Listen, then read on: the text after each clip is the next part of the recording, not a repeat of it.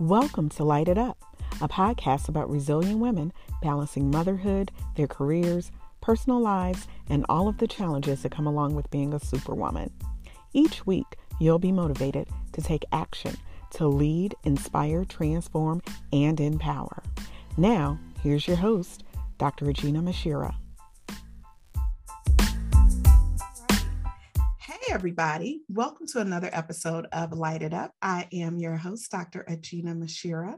I'm so excited about this week's episode. I know you guys probably say you say that every week, but every week I have an outstanding guest. And this week, my guest is someone who goes back, ooh, I think 32 years, if I do the math correctly, because she just had a birthday.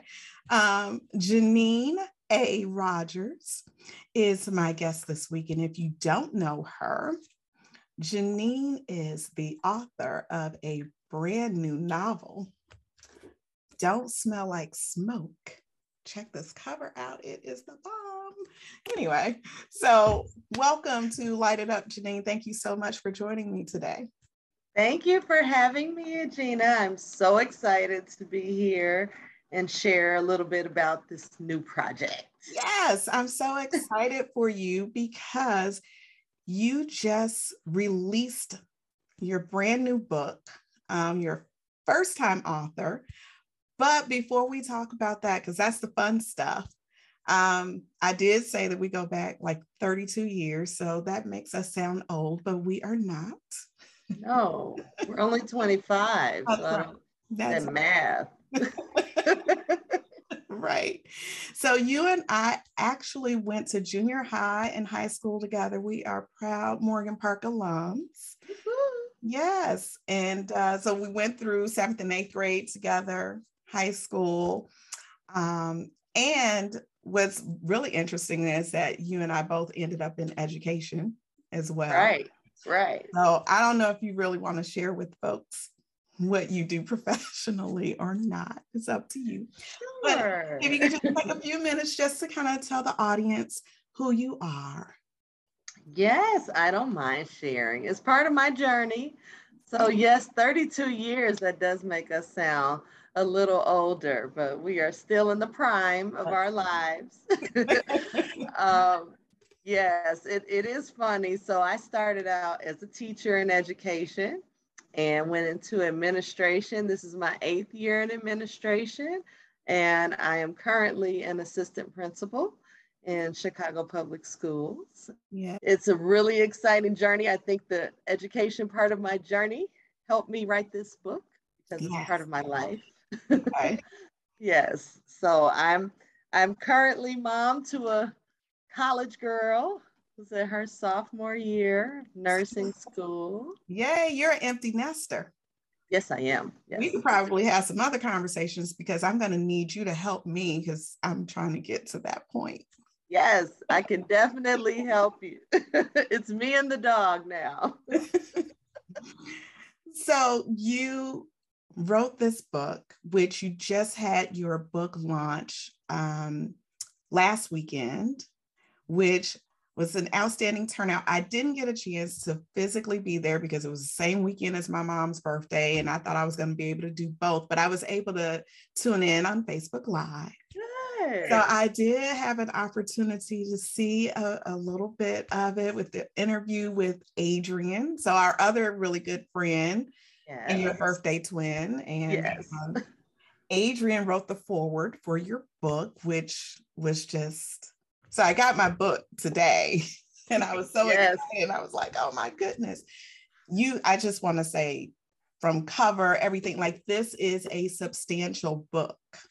Um, and as a fellow author, you know, I think it's safe to say that we want to make sure that we produce a quality product. Yes, absolutely. I'm curious to know you've worked in you work in education you were a teacher you're an administrator did you ever think that you were going to add author to your CV? I did not, and I have not added it yet. it needs to be updated. It needs to be updated. I didn't, you know, I, have always been a writer back even when we were in junior high, I was writing poetry and um, I've always been a reader as well. Uh, my mother would joke because I would hide a flashlight under the cover with books. And I was always a reader and a writer, uh, but it was for pleasure. Yeah. And I never really imagined myself writing a novel. And like you said, it's substantial. When yeah. I saw it, I was like, wow. Yes. Because, and that's the thing, like, there are, it's almost 300 pages. Yes, yes. it's amazing that I sat down and wrote all of this, but it was a journey. It did not happen overnight. It took a lot of time. Mm-hmm. And so, yeah, go ahead. I was going to ask you so, what made you decide? So, you've always, like you said, you've, you've been a writer, avid reader. Um, what made you decide that you would write a book and publish it?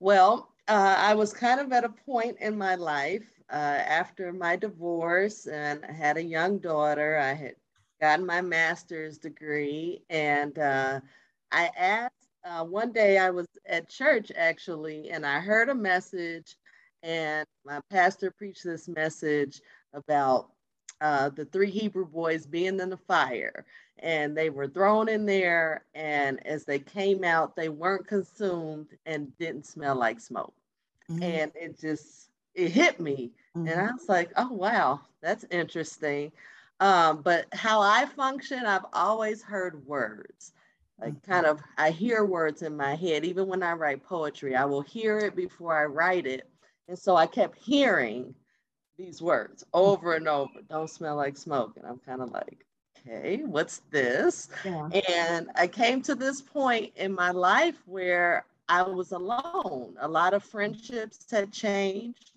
Um, I was divorced.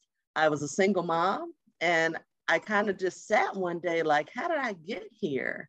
And I realized I had prayed a prayer, which is a, a good prayer to pray, but you have to be prepared for the outcome. Mm-hmm. And I prayed for God to give me the right circle of people around me. And people started dropping like flies. Uh, and I looked up one day and said, okay, I'm here alone. What am I supposed to get from this?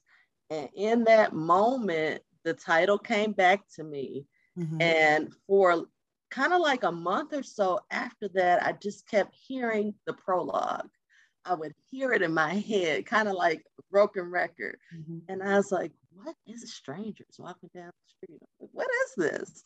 And that day I said, well, let me write it down. Mm-hmm. And I started writing and I literally wrote half of the first chapter. Wow. And I said, whoa, okay. I didn't know that was in me. And so over the next, I started in 2008 writing this book. Okay. And so I would pick it up. I would kind of feel it was time to write. And I would start writing. And I put it down in 2015.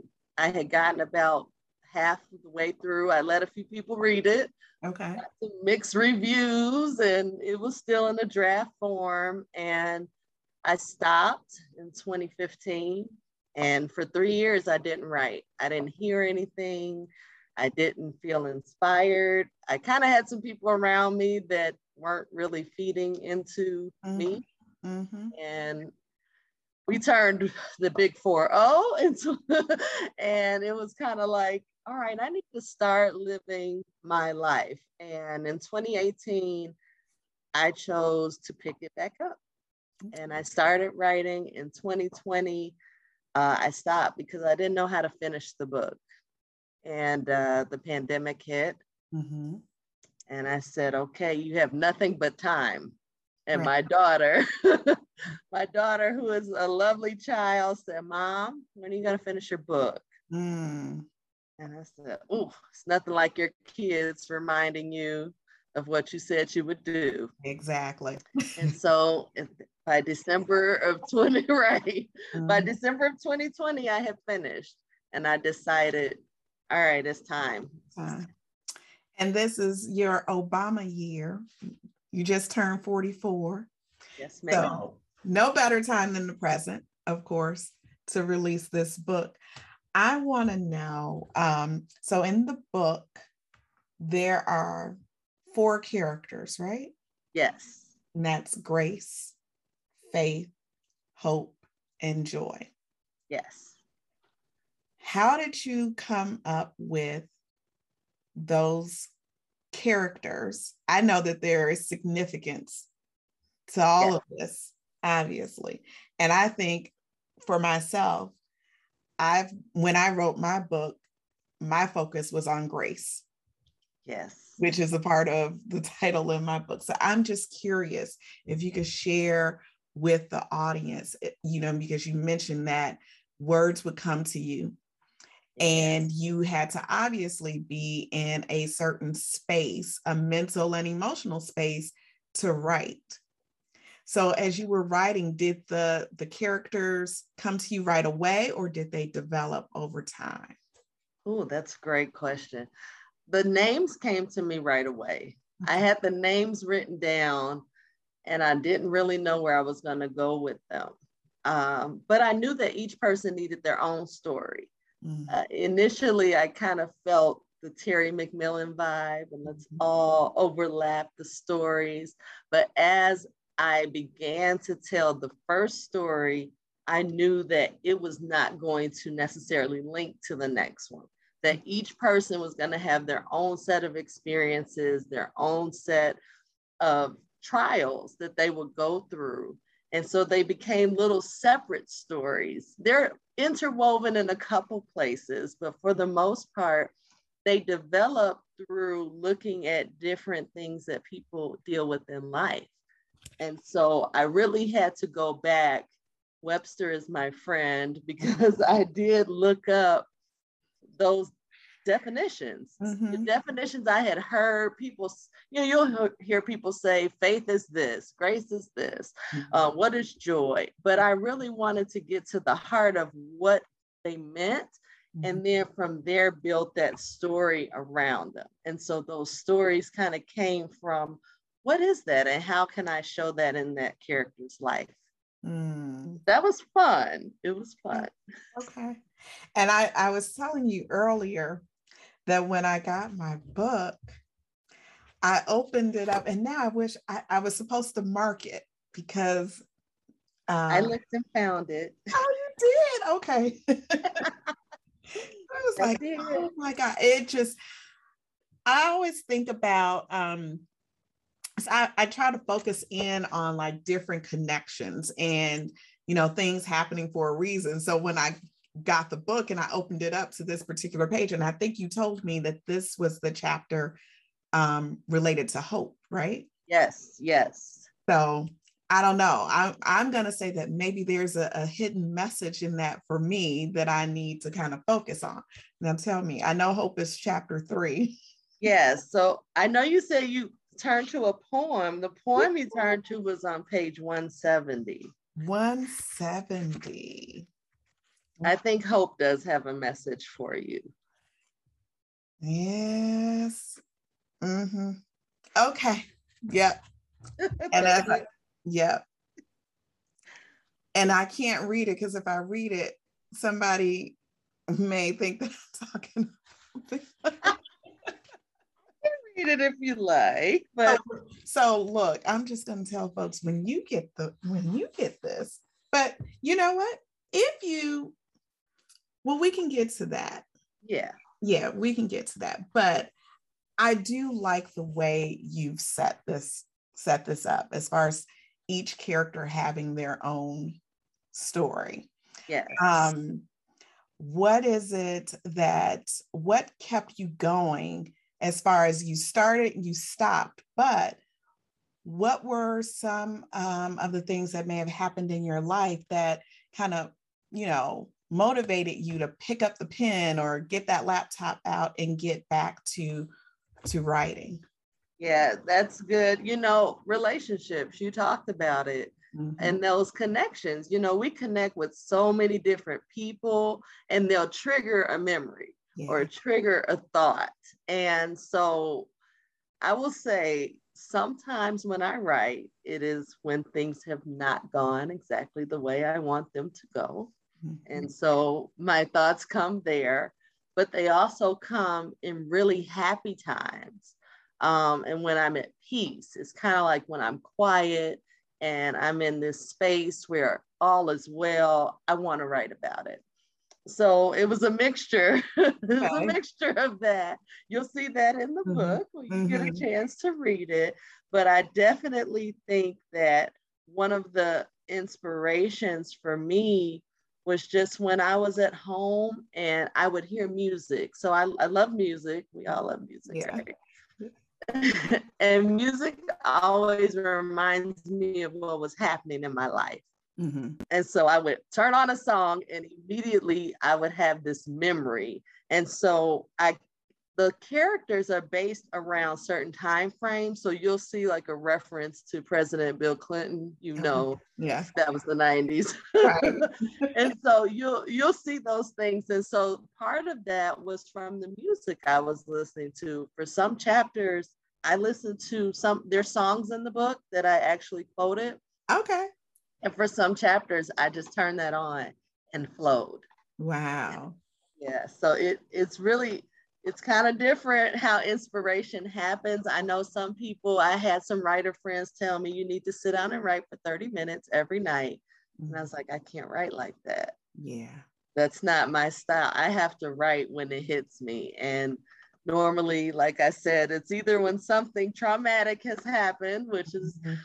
you know, a way of healing mm-hmm. actually, or if you're just in a really good space, then you can just let it go. And so those times when I didn't write, I was in a space that was so toxic or so traumatic that I wasn't able to express it mm-hmm. until afterwards. Yeah, you know, now that actually triggered something for me hearing you say that because when I was writing, I um I always I knew that I wanted to share my story. There were different phases in my life where I was like, I need to share this. And when I initially started writing, it was going to be about one topic. And, but then my book is focused, um, it is definitely, I talk about my journey going through a divorce and becoming a single mom. And my book is about yes. for other single mothers. Um, and I remember when I was working on the book, my I had um, a writing coach because I needed someone to help me stay on on track, on target. So it wasn't that I couldn't write. I just, right. you know, approach everything like I've got deadlines. So I needed an, she was more like an accountability. Person, okay. You know, and I remember her saying to me, you know, as I, I, I shared some of the drafts with her, and she said, Are you telling your story or are you telling a story about this other individual? Because you're giving this person too much credit. Oh, wow. and then she asked me, Are you writing this book because you just want to get something off your chest? Do you find it, it does it need to be therapeutic? What have you. And so I asked myself the question, how healed am I? Because, mm-hmm. like you mm. mentioned, like when you were going through something toxic or traumatic, you couldn't write. There was a blockage there. And I think yes. at one point in time, I was using that as a way to like release you know so yeah. it's it's amazing how um how writers find different um, circumstances to kind of motivate them to share a story. Um, and I believe in being transparent. You know, I'd like for readers to be able to, you know, put themselves in my shoes and kind of, yes. you know, and yes. this book I could already tell because I started in the middle of the book and I was turning the pages like, what? You're gonna yell and scream and cry. yeah, because I can't wait to find out what happened. but what what are your thoughts about i mean since you are an avid reader did you find when you were reading books or do you um, gravitate towards books where you can see yourself in the story? Or are you just able to read you know any type of genre? And what did you want what do you want your readers of don't smell like smoke to get from this? Should they look for themselves look for other people they know? Yeah wow. I typically like to read mystery books um, that's been my genre of choice uh, when i was young i worked in a bookstore actually and uh, I would read mysteries all the time. I've always been kind of like a action junkie with movies and the like. So I like those kind of books. But being in a bookstore, you get exposed to so much. Mm-hmm. So I would pick up some novels and some biographies every now and again if it was someone I was really into. Um, but in writing this, I really was thinking like you said, writing is healing in some way. You know, some people play music and some people draw or paint. And so this is therapeutic for me. Writing is one of those things that comes naturally to me. And so I can express myself very well through the writing. So initially, I can say it started as let me just get some things out. And then when I realized it was developing into stories, it, it became less about me and mm-hmm. more about how do I develop this character so that, like you said, someone can relate to it. Mm-hmm. You may not have gone through what Grace went through, but maybe your sister did, maybe mm-hmm. a friend, maybe you will meet someone who you'll say, Oh, wow, that reminds me of this story. And let me show you how this person got through. When, when people read this book, um, it's called Don't Smell Like Smoke because we all have our own fires. Yes. Your fire may be divorce, your fire may be loss, your fire may be hurt, or, um, you know, a missing parent. It can be so many things that are your fire, but at the end of the day, each character learns about themselves mm-hmm. and how to get through it and not smell like smoke. So at the end of the day, when you read this, I want you to see how does this apply to your life? And that's kind of why at the end you have this workbook because each person went through something and then it kind of helps you reflect. It's called self-reflection journal. Mm-hmm.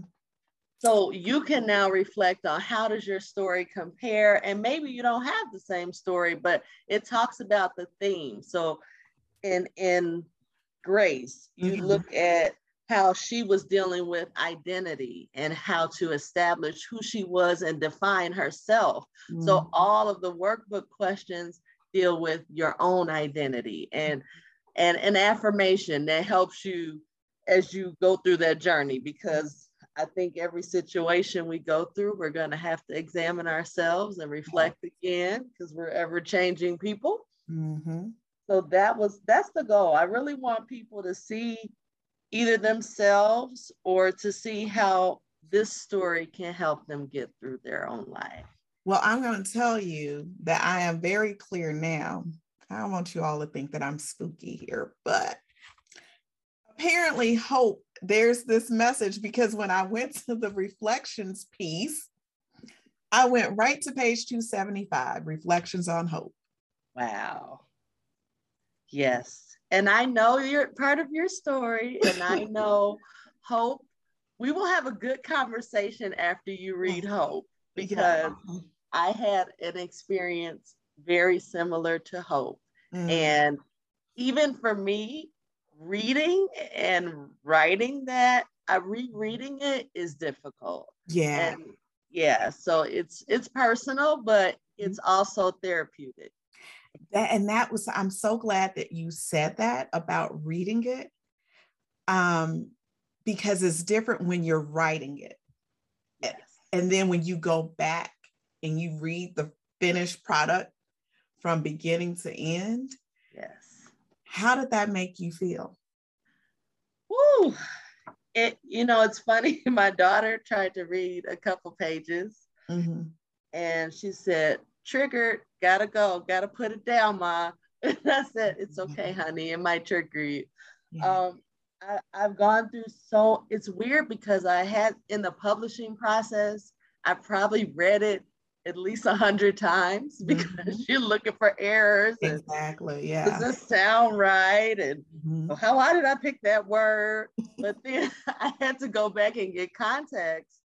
And so it was like rereading it all over again. Mm-hmm. And there were times where I really I was kind of emotionally spent mm-hmm. going back through it because it was like, wow, this is heavy in some mm-hmm. parts. And then there were some parts I was just like, you, you felt all the emotions that came with it. Mm-hmm. But as an outside observer, which was very weird because I wrote it. Right. right.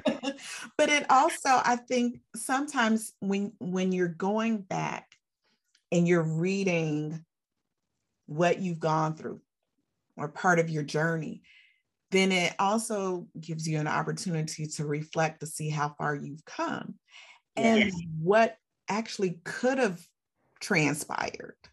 Yes, how you could handle things differently. Yeah. Definitely. And, and you see your growth. Exactly. You see your growth. I think also, um, you know, depending on what it is, I think also you're probably going to be reflective on your faith as well, because I'm sure we all have gone through, if you've lived long enough, yes. you've gone through some stuff that when you go back and you think about it and you have to say, God was really with me. Yes. And you're like these situations, right? I went through all that and I don't look like it. Wow. Exactly. exactly. And I think that's for me, that is something where um, I think as women, I'll say this as women, especially um, when you have accomplished women who, you know, in our in our cases, we're both divorced, we're raising children. You've raised your daughter. You're the still raising, still raising her from a from a from a distance. From a distance, yeah. and when people see, so when people see you, they don't, they wouldn't think, oh, Janine, you know, mm-hmm. had some struggles here or dealt dealt with this challenge or what have you. They just see your outward appearance, the finished product. They see, right.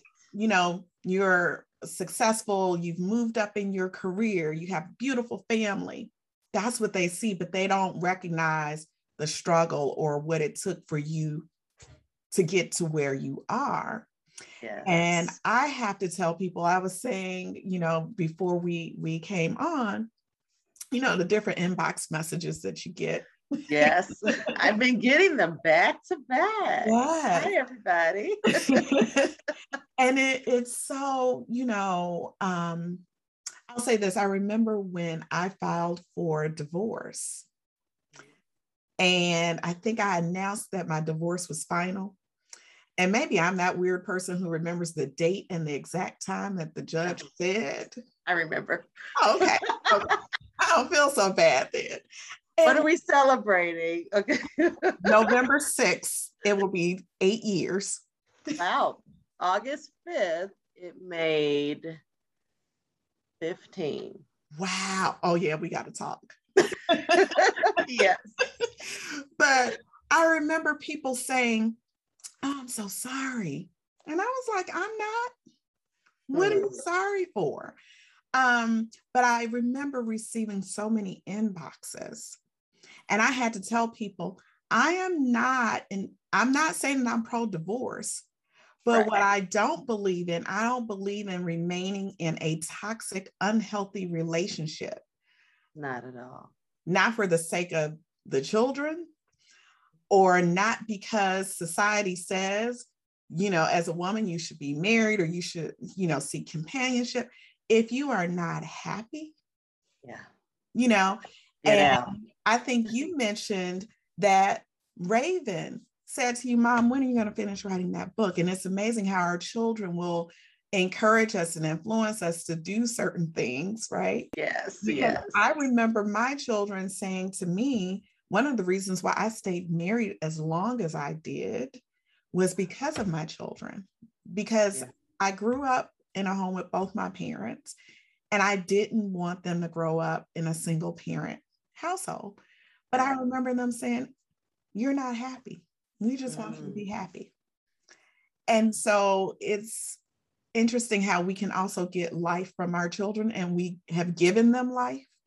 Yes, yes. Um, but what would you say to people who um, who see Janine A. Rogers and maybe think that Janine A. Rogers didn't have any struggles? it's a lie. It's a lie. it's a lie. it's a lie.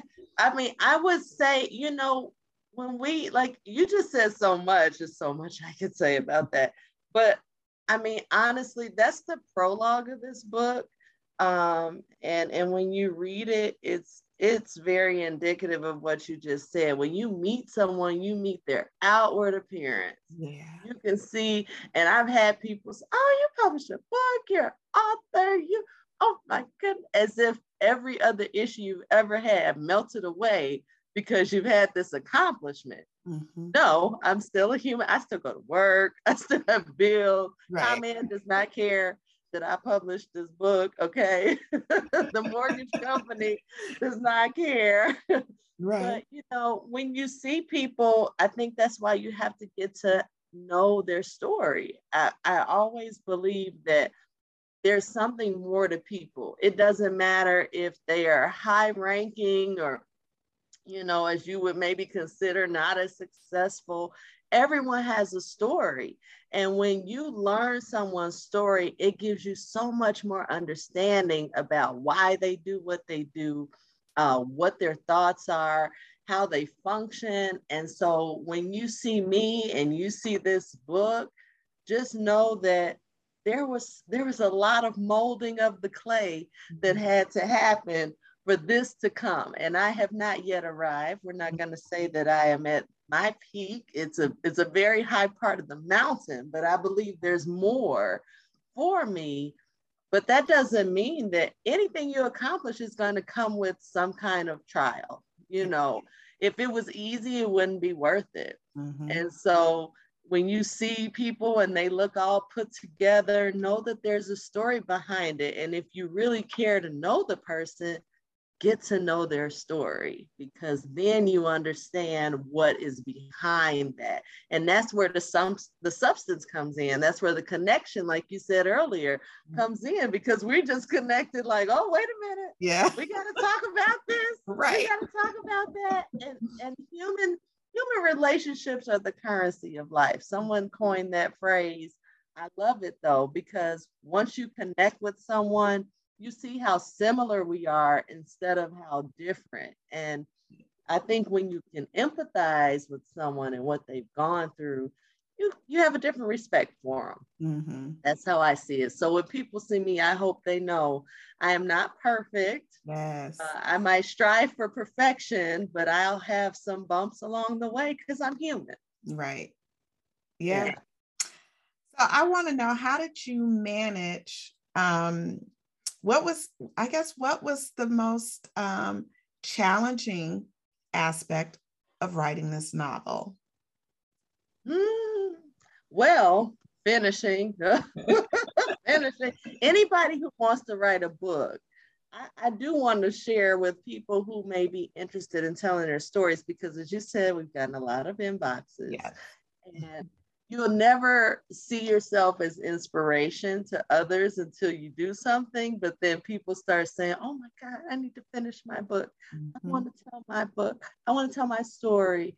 Um, i would just say don't quit on yourself. Don't quit because there were many times when i was i had friends close to me who were like i'm not really feeling that. And i was like oh crush my little pipe dreams. And I'm like, okay, well, what do we do now? And I could have quit. I could have said, that's it. I could have stopped at that point. But I knew that there was more that I wanted to write and share. So you do need, like you said, a really good person as an advisor, mm-hmm. uh, someone with experience. And no matter how long it takes, this was literally like a 12 year journey. but that's okay. because yeah. here, here, to me, from what I get from this is that you didn't quit. It may have, t- and it doesn't matter, I guess, from my perspective, doesn't matter how long it took. Nobody really really could have should have well, i shouldn't say they shouldn't have known but you know what i mean but you're very yeah. transparent in sharing yeah. that um, because i i do hear people you know ask the question well how long did it take you to write the book or um, people who talk about oh i wrote this book in 30 days or you know but um i just say you didn't quit you didn't give up so and it's I, all about what works for you. Exactly. I mean, I might have I might have written 20 pages at a time or 40 pages. But then when I paused, it may have been a longer pause because I had a young daughter. I was, you know, into my career. There were other things that took precedence, but I always picked it back up. Mm-hmm. You know, so and then things that came so much came at the end, and Gina, you would not believe so much came to me at the end and people just drop little nuggets mm-hmm. when you're close. I think when you're close to that finish line things start to line up. Yeah. And and a very special person told me you write poetry. Why isn't your poetry in your book? Mm. that was an addition after it was finished. Um the workbook I, actually, I appreciated that when i opened up the page and i saw the poetry first Hey, poetry is my passion. I used to do open mics all the time and and you know spoken word and and they were just like why wouldn't you put that in? That's part of you. Exactly exactly. Um what what would you say was and don't say finishing the book what was the most rewarding part of this journey for you? Was it finishing the book uh, no. Okay. Yeah, but yes, I think having it all come together. It was in pieces. It was finished in pieces. And so sometimes you can do one part and then you're like, how's it gonna mesh with mm-hmm. the next part? So like I was saying, the poetry that got put in and and then I started coming up with the journal questions, but it wasn't a journal. It was just like questions at the end of the chapter and and then i said mm, that's not enough. Let me you know embellish a little bit. Let me let me develop this. And so seeing it all come together i think when i got my proof copy that was that moment when i was like this is real. Yeah. this is real. Yeah. and and i i did it and i'm proud and and thankful thankful mm-hmm. for the strength to to do it. So now let me ask you this because, and I'm just thinking about, you know, when you when you started and when you finished. Did you actually, because I don't know why, my gut is telling me, did you actually handwrite or did you type? You hand wrote this didn't you? It was a mixture. So I have my notebooks. Uh-huh. I feel like remember when Tupac came out with the book A Rose That Grew from Concrete? Uh-huh. I was like, one day I'm gonna put my manuscript out in my scribble scrabble. But yes, it was it was handwritten for a long time. I had notebooks that I would just keep and I would pick up. And then one day I was like, what if you lose this notebook? What if, what if something happens? What if you spill coffee? Mm-hmm. on this page and I started typing it. And once I got maybe halfway through, mm-hmm. the rest became typing. But it was funny, I would have points throughout the day when words would come to me, mm-hmm. but my computer wasn't there. Yep. So I have notes in my phone yep. that I would be like, hold on, I'm uh-huh. Yes. I tried to record it first. Okay, yeah. Funny. I tried to record it first and type it and I couldn't keep up with me talking. I was like, this is not working. not working. So yeah, it's handwritten for at least the first half and and a few other parts. But yeah, that's it's funny. But the typing now, it just kind of works. It yeah. Keeps, yeah. And I asked that question only because that's how I started as well. I had my journal, my really? notebook, and then I I I would use the phone or sometimes if something came to me and I had a little sticky note, this was before I even thought to use the phone. to take note. and then I transitioned to, to my laptop. So, yes. And scraps of paper napkins. Yes. now, I don't know why I feel like maybe we need to credit one of our English teachers. I don't know. We had so many amazing um, English teachers at Moreyon Park, but I feel like the fact that we had, you know, similar tactics with going through this process. No, did you yeah. have Miss Conway? I did. Shout out to Miss Conway. I love Miss Conway. She just, oh, she developed us as writers, yeah. but she taught us like about the different genres and mm-hmm. to appreciate different styles. So I, I do like that. I got to tell you something funny. One day I was, uh, I posted, I made a Facebook post and I don't know, my fingers must, I may have been thinking one thing and typed another. And she sent me an inbox message. She oh. said, Gina, you may want to go back and um, look at, reread that post. Did like, she oh. edit you? but I and and I am the snob, you know. Um, I uh, I text the way I speak. So okay. I'm sorry, you're gonna, I don't do the shorthand. I, I need people yeah. to translate. And so I was so embarrassed, but I was also thankful. I was like, see, she thought so much of me that she pulled me by the coattail and was like, look. She will pull you by the coattail uh-huh. on Facebook. Yeah. but I was glad that she didn't go on my post and say anything. right. At least she DM'd you. Yes. So you can kind of correct it yes. on the back end. yes. So if you're watching Mrs. Conway, thank you. yeah, we love you. She bought a book. Oh, good. Awesome. Awesome. I'm excited to see what she thinks, our English teacher. yes. So that's one thing that I cannot, and thank you so much. I look, so I'm I'm so I don't know. Look, I got my personally signed copied. Oh. But one thing that I thought was absolutely um, incredible, and you know, I I kind of shedded a tear because I thought about there were so many different thoughts that came to my mind when I picked up this book today when I when I received it. I thought about us as seventh and eighth graders. I don't know why I thought about our eighth grade trip to Washington, D.C. Yes, that was fun. we won't tell all those secrets. No, we won't. but to have your one of your best friends and your birthday twin, the accomplished Adrian Samuels Gibbs, to write the foreword, I think was just, I was like, this is truly an example of um, friendship, sisterhood, you know, all of that because um, you guys, yeah, have a 30 plus year friendship, right? Only one more than us, only 33. Okay. Whatever. but um, you know, I just I, I think I was thinking about how all of us have done well for ourselves and then we are still connected in some way shape or form it's yeah. just like uh, you know before the right at the heart of the no right before the pandemic i was down in atlanta for I saw.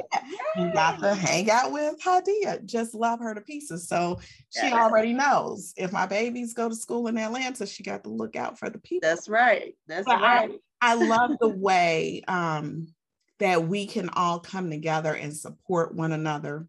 Yes. It doesn't matter whether or not we talked last week or if it was five years ago or what have you, we can all pick up from where we left off. And I think that speaks volumes. Yes, um, absolutely. There was something, and, and it just made me chuckle. If you don't mind, I want to, um, or maybe you you should read it. Oh, but yeah, I don't mind. this made me laugh though. Once upon a time, Janine Rogers and I were the scrawny little smart girls in French class. We were sassy, thought we were sexy, and for sure believed we knew all the ins and outs of school, men, and life all at the grand old age of 14. and that made me laugh because I'm just yeah. like, we were something else at that age. We were. and all of that is true. We thought we were yes. grown. Yes. but the other piece that stood out for me too is that um the upbringing that we had, we were considered a lot of us to be good girls because there were just certain things that we just wouldn't do. do. and couldn't, couldn't do, do, wouldn't do. exactly, exactly. Yes. And you were raised, and I remember your mom from when we, you know, were younger. Yeah. So you were raised in a single parent home as well. And how do you, your relationship with your mom and your upbringing?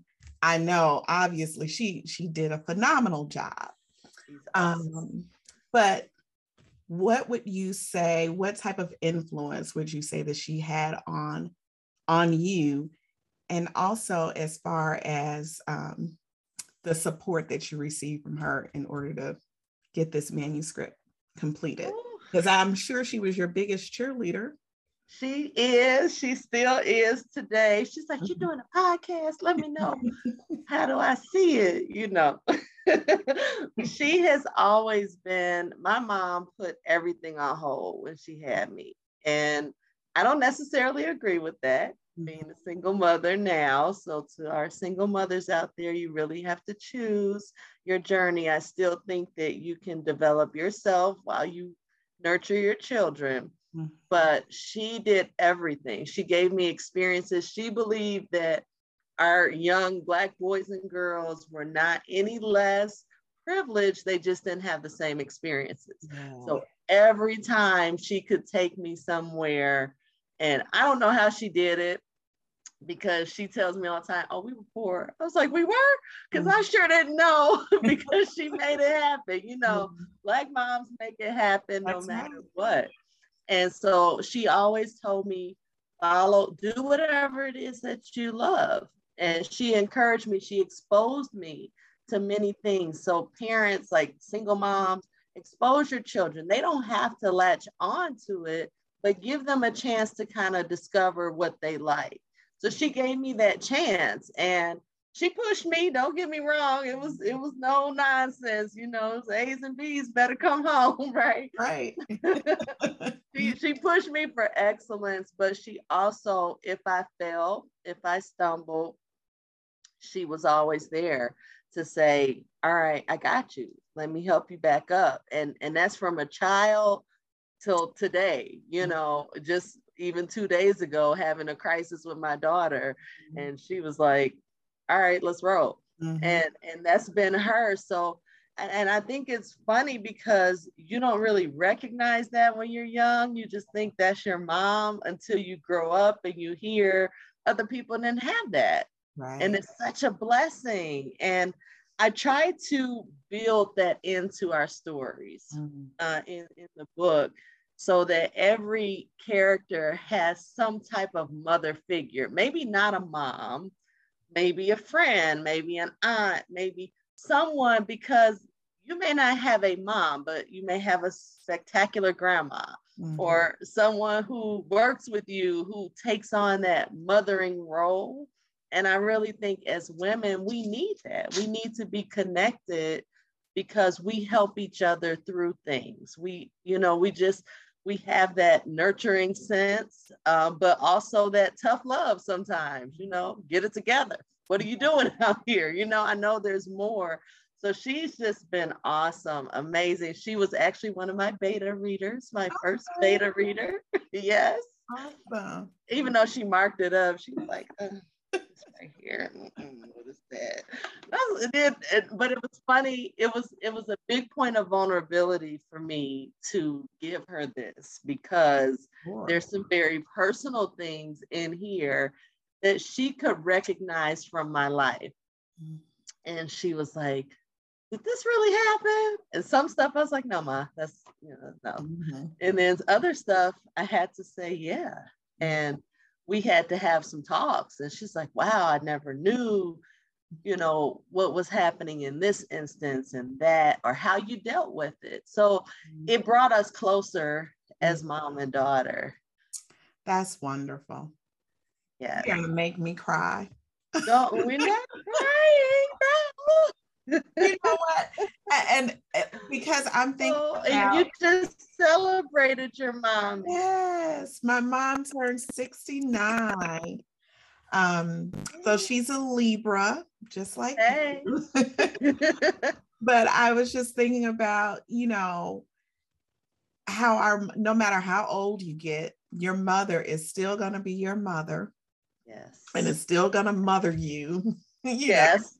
um, because I know when I um when my mother read my book, yeah, she didn't know about something. She knew some things, but she yeah. didn't know everything. And it was it was an interesting journey for me because she was kind of like the outsider. You know, our parents have they envision their children's lives to turn out to be a certain way.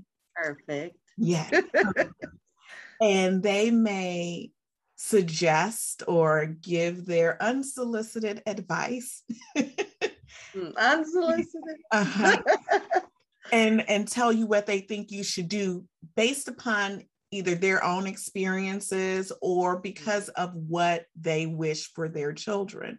Right. Not realizing that sometimes they've got to make the best decision for themselves and their circumstance. Right. Um, and so I just remember my mom um, saying to me, she was like, I'm sorry. Wow. Because she said, I didn't look at it from your perspective and what you were actually, you know, dealing with or going through.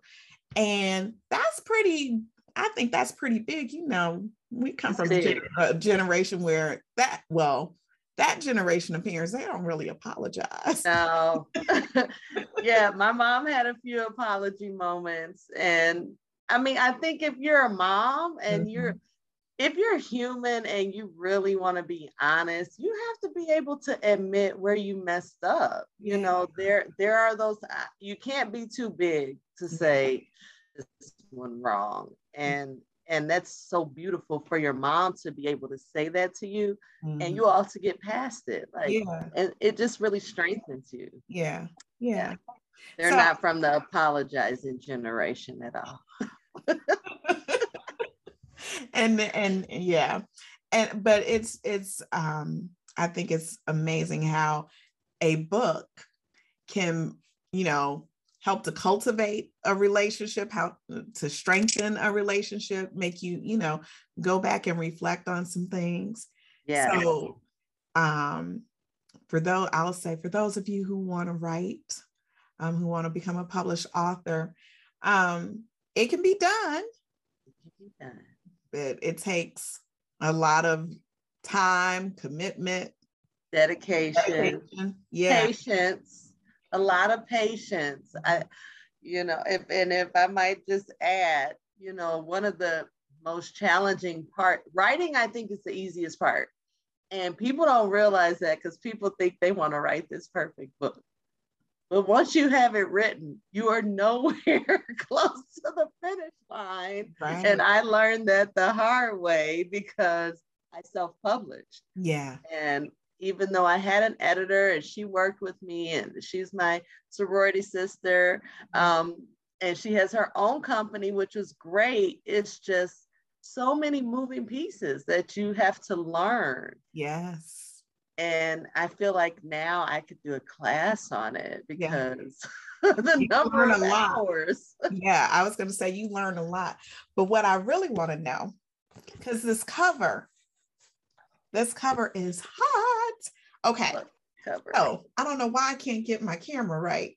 oh, I can see it. I okay. love it. So tell me about it because I'm focused on the red bottoms and and the, the flames. How did you come up with this cover? Because this hmm.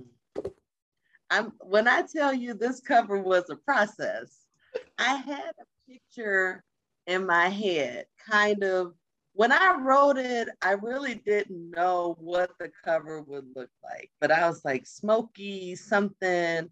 And I felt like there should be like a person walking through some embers or something like that. Mm-hmm. So I took my non graphic arts abilities and tried to create my own cover. Oh, Lord. It was okay. Yeah, I was real ambitious, honey. I downloaded an app and I was like, oh, I can do this. You know, we're we're we're millennial women, you know, yeah. we can do it. We don't need it. Hey, I can do it. And so I did it and I showed it to a few people and they were like, okay. No, it didn't pop. Mm-hmm. And I was like, okay. And then I looked at books because they always tell you look at books that are in your mm-hmm. genre and bestsellers because you know we claim a bestseller. So I'm like, let me look at some bestsellers and see. And I tried to kind of mimic what they were doing, but it didn't fit. Yeah. And I, I got to the point where I said, let me look, Google it. and Google said you should make sure that you spend a significant, don't be afraid to spend on your cover mm-hmm. because mm-hmm. it's the first thing people will see. Yeah. It'll catch their eye. And and so I, I reached out to a friend and they referred me to um, this gentleman, Ahmad Lee. Mm-hmm. He's a graphic artist. Um, shouts out to Ahmad. I've never met him in person. Okay. Um, the internet is what it is, but we connected. He's from Chicago, and I gave him my amateur pictures and said, I want something with some smoke and some fire and a lady walking through, something like that. And uh, I, at first, uh, I had a lady on the cover, and she was not African American, and my mother was like, "That can't be on the cover." And I was like, mm-hmm. "Oh, okay. I'm marketed everyone. So he gave me this markup and he had all these different, so he had the general, he had fire and he had some smoky effects and he had these real kind of look like bedazzled shoes on the front on fire. But I, I'm sorry, they look like stripper shoes to me. we can't have stripper shoes on the cover. have stripper shoes on the front of the cover.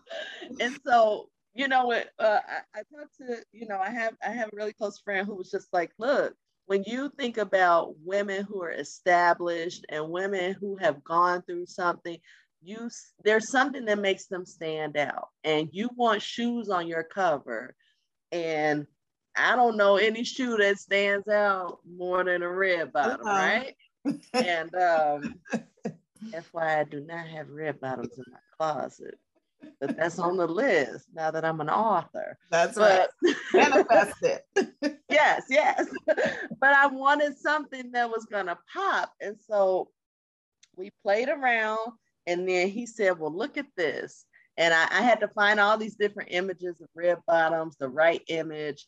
And when he put this together, I was like, that's it. Yeah. That is it. And seeing it on display when you held it up even i'm just like that is my book yeah wow but I, I, I wanted it to look professional like you mm-hmm. said i didn't want it to look like i self-published mm-hmm. i've seen some books that are self-published and they look self-published and i wanted it to look professional yes. so even if you already self-published just redo your cover and publish it again yes yeah. The cover matters. It, it matters. It really, really does. It does. When I worked at a bookstore, I was actually responsible for doing displays. Mm-hmm. And that was the first thing you that caught your eye. We put books on display so people could see the cover when they walked in. Mm-hmm. And we would decide which books to put out based on covers and what would catch eyes. And so I was like, well, I think this is different. Mm-hmm. I like being different. I don't want it to look like everybody else's. Mm-hmm. And I think this will catch your eye. Well, it definitely has caught my eye. And look, I'm going to tell you, I just see, actually, I see myself because, you know, I wear three, four inch heels because I'm trying yeah. to feel like I'm over five feet tall. So I can relate already. I don't own red bottoms. I wish I did, but I can relate because I'm thinking about actually my black patent leather uh, stilettos that I have. Yes, patent leather. And what do women put on when they want to look beautiful and they want to show that they have arrived? You know, when we dress up, we got to have heels. That's right. Because it just does something to your confidence, it boosts your look. And so heels just kind of stood out to me. I wanted them on the front. Well, I think this is just an absolutely amazing cover. Um, so now here's the important thing tell people where they can pick up Don't Smell Like Smoke. Yes. Well, you can go to the website www.don'tsmelllikesmoke.com. You can order directly from the website. I also have a blog on the website that I'm going to be pushing. We're going to be having weekly blogs. I will probably post portions of our interview okay. on there just because I think readers like to hear about authors and, and their inspiration. Mm-hmm. It is also available on Amazon and Kindle. And for now, it's on Kindle Unlimited. So if you're an Unlimited member, you can get it. And I actually downloaded my book on Amazon. I think that was the most fun I had was downloading. And I I'm gonna show you. It is on my phone right now. And I was like, oh my God, oh. that's my book on Amazon. so that was fun. Um, you can also follow follow me on Facebook at Don't Smell Like Smoke or Instagram at Don't Smell Like Smoke. So there'll be regular posts and updates and pictures. And as more events come up, I'll post them there. And join our contact list so that you can keep up to date with everything. Go.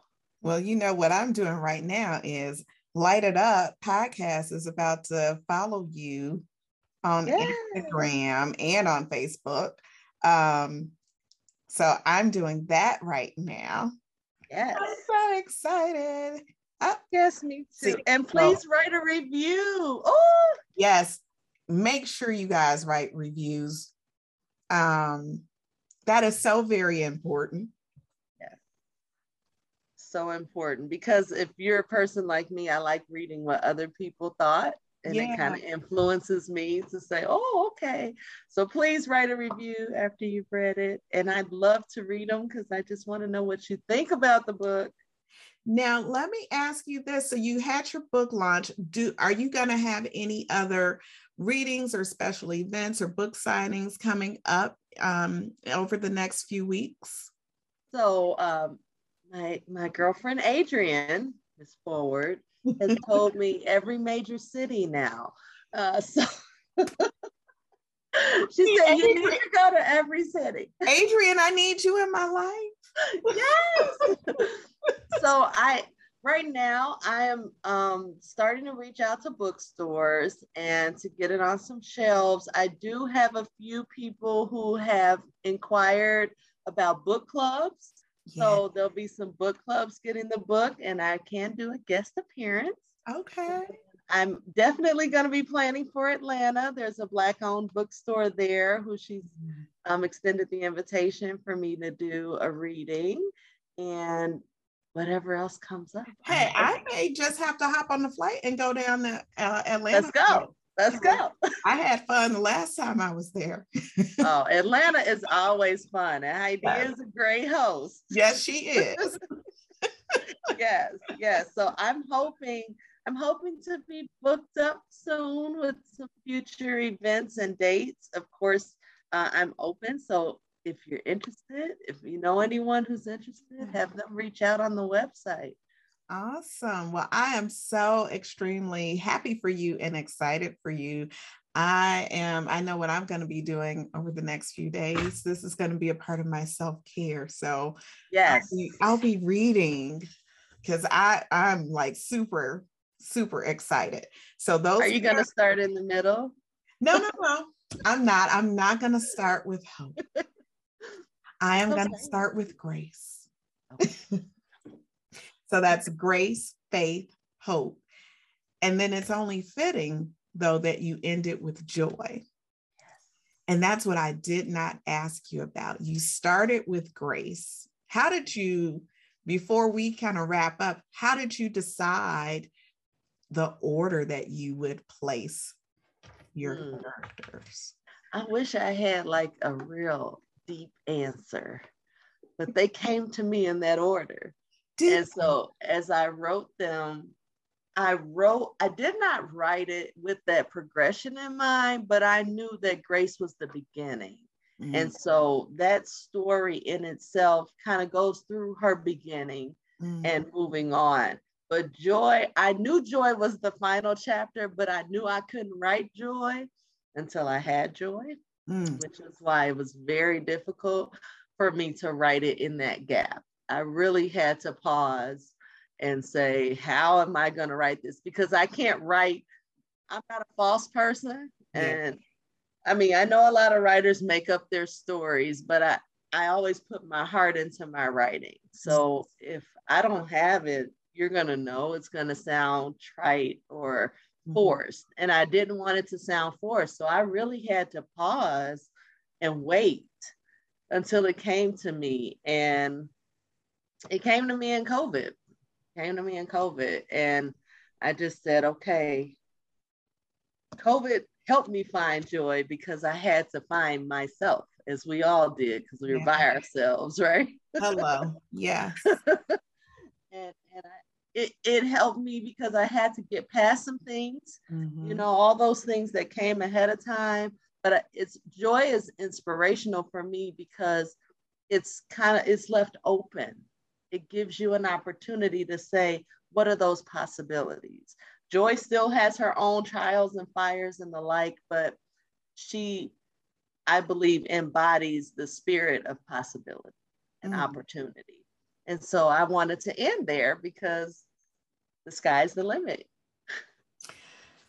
Well, you just preached a word right there. I don't want to be a preacher. Well, no, no, no. I'm, I'm just saying because yeah. I, I get it. That resonated with me. It really did. I'm so glad. It. I'm telling you, it, and that warms my heart. That makes me want to cry because if you if you get that, I just think it opens the door for your own life. Mm-hmm. I, I learned so much about myself that I'm not going to allow anyone to put limits on me because now that I've done this, I know there's no limit to what I can do. And I want everybody who reads this to know no matter what you went through, there's no mm-hmm. limit to what can become from your life. Yeah. All right. So before I start crying, because I don't have any Kleenex around. I'm proud of you and your podcast. I'm proud of you. and, and I'm glad that I can give you an opportunity too to talk about your book and you know share your experiences and this is exactly what i wanted to do is to be able to highlight folks who you know are doing some great things and maybe other people may not hear about so I'm going to share your podcast. I think it's truly inspirational. Oh. And you're so one, just the fact that you and Adrian are both my friends of 30 plus years and you're doing great things and, and have these platforms. I'm just like, wow, you know, when you ask for the right circle of people around you, he really will give you the right circle. So I'm just so excited I'm excited for you. Look, we're we are doing some really um, good things, great things, and and still, even with what you do from your day to day with helping children, the babies, the babies, yeah. yes, I was tying shoes in pre-K today. that's okay. The babies need you too. yes. And we love the babies. Too. Yes. well, I thank you so much for taking time out of your day to chat with me and talk about uh, Don't Smell Like Smoke.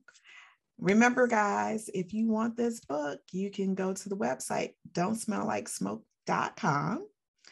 You can also get the book on Amazon, but I'm pushing go to don't smell like smoke.com so yes. you can get a signed copy because you can't yes, get a signed copy on Amazon.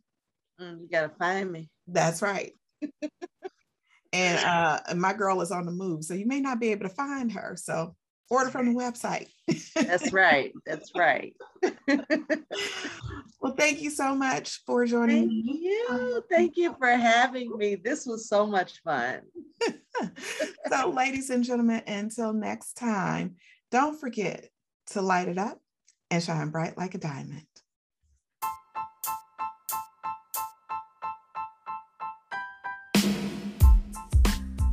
Thanks for joining me this week on Light It Up.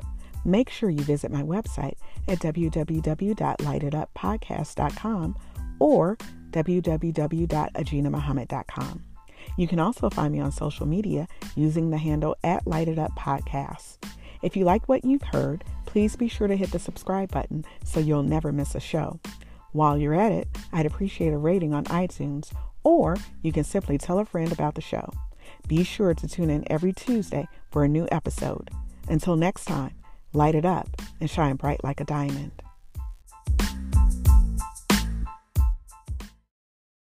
Transcripts and recordings of the podcast may not be used for any purpose without the direct written permission of the podcast owner.